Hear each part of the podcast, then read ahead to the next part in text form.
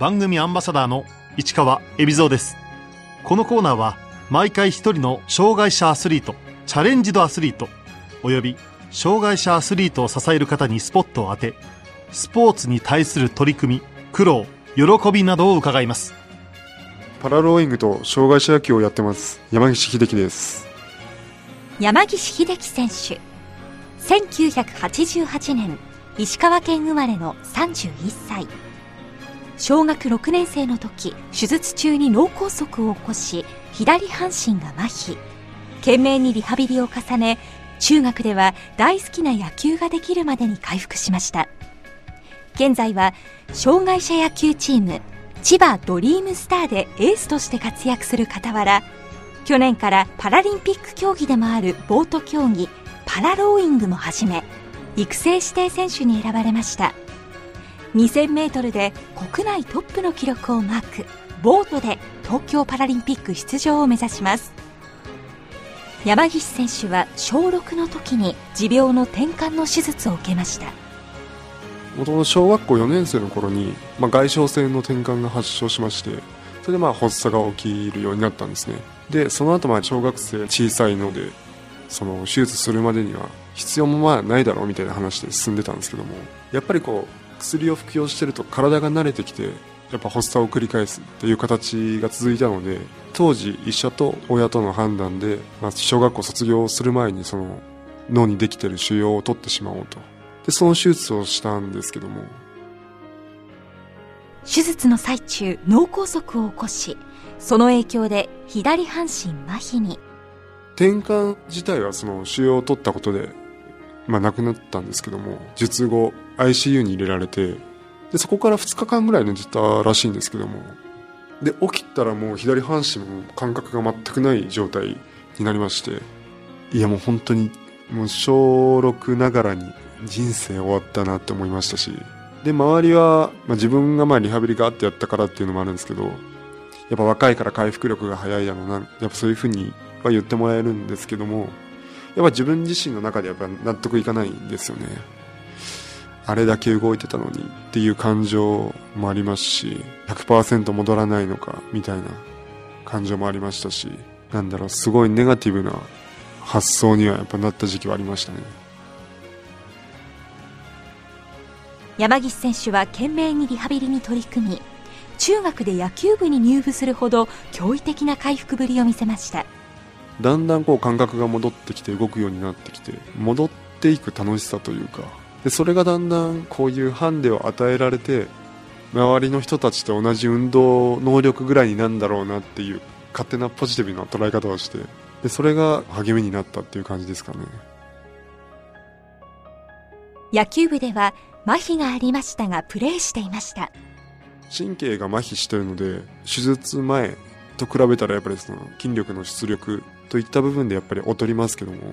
バッティングとかそのボールを投げるっていう動作に関してはまあそれなりにできたかなっていう感じですね。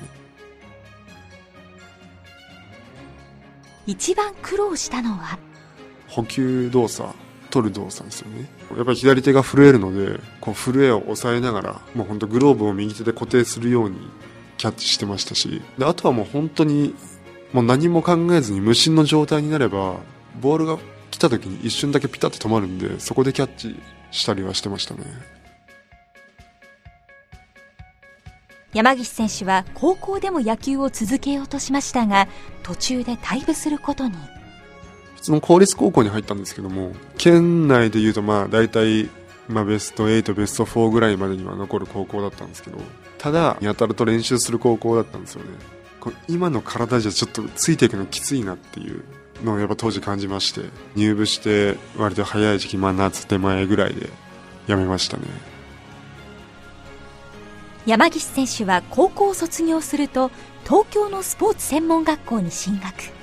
トレーナーを目指しました。もともと中学1年生の頃からもう自分自身はもう現状に満足してなかったのでもう本当に親に頼み込んで近所にちょっとジムがあったんでもうリハビリがてらに通わせてくれとでそこでまあトレーニングしながら中学は野球やってたんですけどももう自分がプレーできなくなったのでその中でもやっぱりなんかスポーツに携わる方法はないかって考えた時に、そのジムのインストラクターの方とやっぱ話してる中でも、トレーナーっていう仕事はあることもそこで知りましたし、そこの業界に行けば、競技問わずプロで活躍されてる方とも一緒に仕事できるようになるかもしれないっていう、まあ期待も込みで、そういう道に進もうと思いましたね。専門学校を卒業後、ライフセーバーやインストラクターを経て、現在勤めているスポーツメーカーに就職。その傍ら、2017年、障害者野球チーム、千葉ドリームスターに入団。野球を再開しました。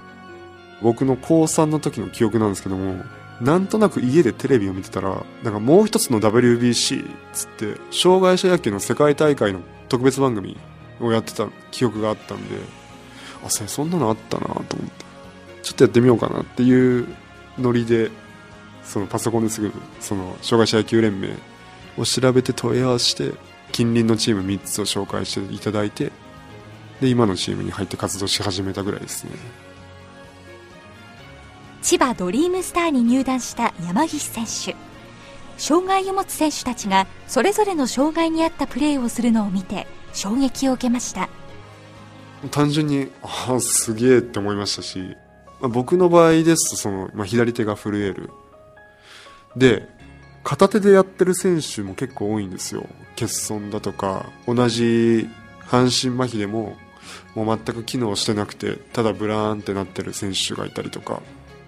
そういう人たちが右手で取って右手で投げてるんですよ。キャッチするじゃないですか。ボールをトスさせてる間にグローブを投げ捨てて、ボールをキャッチして投げるんですよ。あ、そんなやり方あんのかと。練習参加していくうちに、で、チームの代表からも、え、右、右で取ってみな、みたいなことをふらっと言われて、あ、ちょ、やってみますわ、つって。で、たまたま僕、リハビリで左投げの練習してた時期があって、左投げ用のグラブは持ったので、それを次の練習の時から持ってきて、でそこからワンハンドキャッチ、ワンハンドスロー、その練習もしていきましたね。障害者野球と通常の野球の違いは？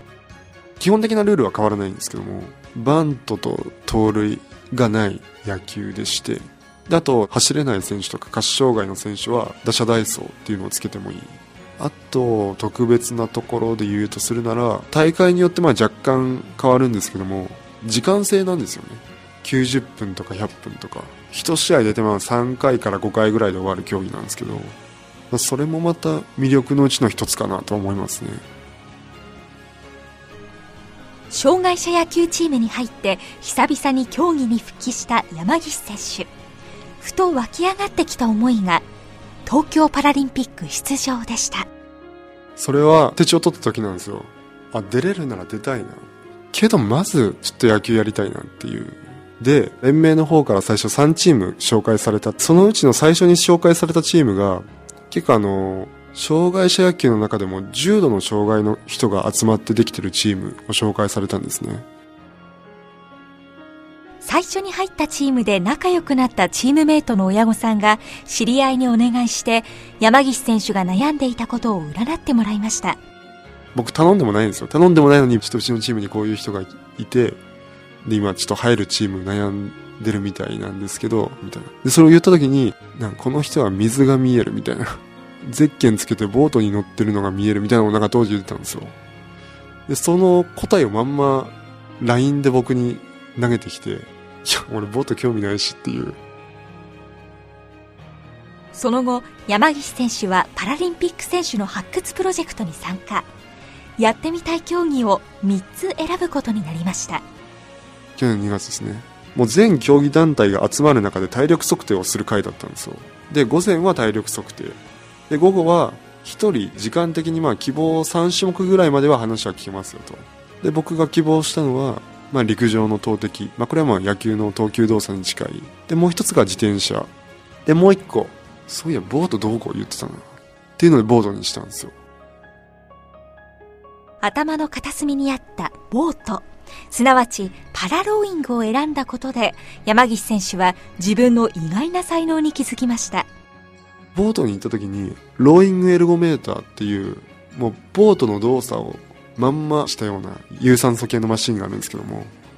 それの 500m のラップタイムの計測をやると。でとりあえずなんか思いっきり漕いでみてみたいなことを言われてそのマシンの構造と動きを見た時に単純になんかレッグプレスとシーテッドローを組み合わせたような感じだなっていうのを思ったんでもうその要領でも思いっきりガーって弾いたんですよ。そしたらなんか1分40何秒か出てで周りがなんかうおーみたいな。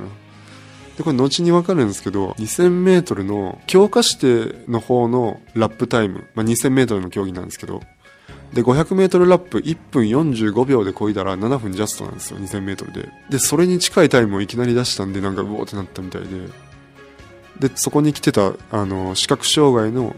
強化指定選手2人と協会の方々にわー囲まれてちょうど男子死体障害の有望株がいないからもう今すぐにでも来てほしいみたいな。もうなんならもう今からやっても東京は間に合うみたいな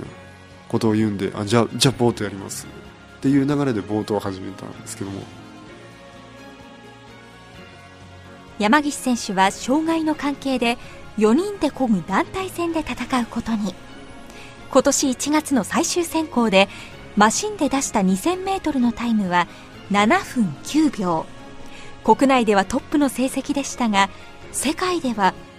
世界のレベルはもっと高いです。パラの方だけで見ても去年アジア選手権があったんですけども日本のクルーが7分50秒。世界のクルーはそれよりも1分ぐらい早いんですよね。追いつくのがなかなか難しい競技だなっていうのは思いますね。山岸選手は去年の4月育成指定選手の条件をクリア。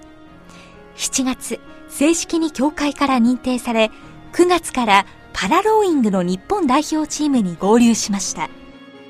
パートナーは、えっと、4人乗りの競技なので上艇練習するときは男子の視覚障害の方1人と、まあ、男子死体障害。で僕ともう1人選手いるんですけども。で女子の死体障害と女子の視覚障害の選手で組み合わせを変えて乗ってる感じですね。日本が開催国枠を得られるかどうかは現在微妙な状況ですが代表では今どんなトレーニングを行っているんでしょうか？今まで世界を経験してきた選手でまあコーチの方の話を聞いてると今まあ技術面もそうなんですけどやっぱり最終的にフィジカルで海外の選手に負けていると。ちょうど僕が合流したぐらいからですかね。9月からもう本格的に筋トレメニューも入れ出したぐらいの時期だったんで。で今はもうもう野球とは全く違うもう筋持久力っていうのを伸ばすようなトレーニングを日々繰り返しながら土日は土日で練習拠点が相模湖なんですけども。でそこで上艇練習を繰り返して。で平日は平日でメンバーが集まれるようであればその船を出して上艇練習に当てたりもしてますし練習が続くようであればちょっと1日ぐらいオフ挟んででまた筋トレして上艇してみたいな。基本上艇練習とトレーニングを繰り返す日々ですね。野球で培った筋肉はボートでも役に立っているんでしょうか？側筋とか遅筋って聞いたことあると思うんですけども速い筋肉遅い筋肉って。側筋繊維優位になると遅筋繊維って結構衰えるんですよね。でその逆で遅筋繊維優位になると側筋繊維が衰えるんですよ。僕の場合その側筋優位の体だったんでその持続性がない体だったんですよね。でもボード始めた時なんてもうこんなんやってられるかとか思いましたけどでトレーニング積む中でやっぱチキン優位になってくるんで今はもう野球やった時がその前みたいにパワーが出ないんでそこは逆に疲れる部分にはなってますけど。山岸選手に東京パラリンピックにかける意気込みを伺いました。もし最終的にも自分が選,、まあ、選ばれる立場になるんであれば自分の強みっていうのはやっぱりパワー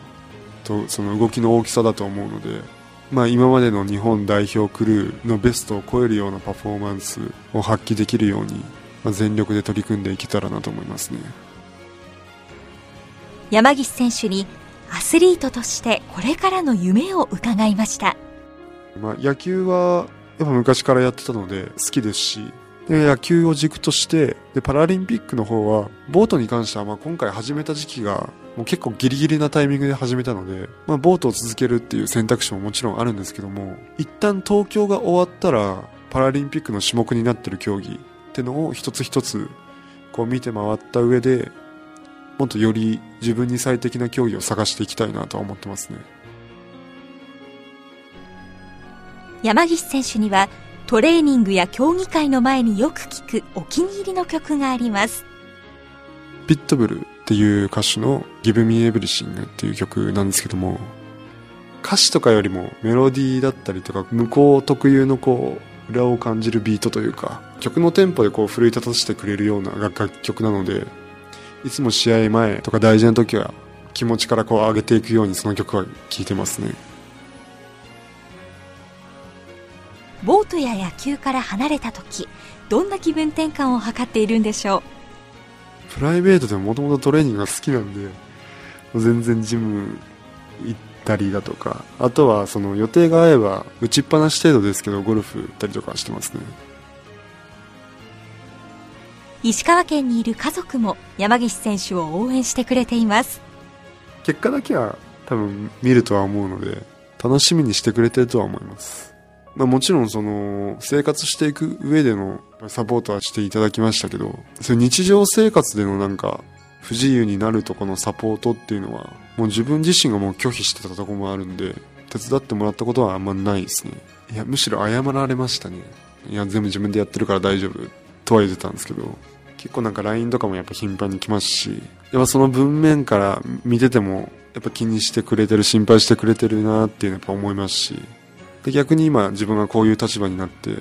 今ここまで来たよとかこういう結果出たよとかそういう報告するとやっぱり父親母親ともにやっぱ喜んでくれますしそれはそれで、まあ、少し親孝行できてるのかなとかっていうのも思いますし今後もより良い報告をしていけたらなと思いますね。山岸選手にとってパラローイングの魅力とは？まあ、それぞれがまあ違った障害を持ってる中でそれぞれが工夫してボートを漕ぐ姿。であとはそのボートって僕は本当に究極のチームスポーツだと思うんですけども全く同じタイミングで同じ動作をしてオールを入れて水を押さないと綺麗に進まない競技なんですよね。それが本当にコンマ何秒でもずれてるともう推進力が落ちたりとか船にブレーキがかかってしまったりっていうことが起こる競技なのでボートの魅力っていうのは本当にその乗ってるクルー全員がしっかり息を合わせてそのシンクロした状態とあのやっぱ水上競技で一番そのスピードの出る競技なんでそのシンクロとスピード感を楽しんでもらえたらいいかなと思いますね。そして障害者野球の魅力は？障害者野球の方も障害者スポーツに共通する部分で一人一人が自分の障害と向き合って工夫してやってるので片手で取って片手で投げるとかそれこそあの下半身の力が全く使えない選手はもうこの上半身だけでやってますしこういう姿でもやっぱ野球が好きで全力で取り組んでる姿っていうのも魅力の一つだと思いますし障害の度合いによっての区分けがされてない分重度の方から軽い方のプレーまで幅広く楽しめる競技だなと思いますね。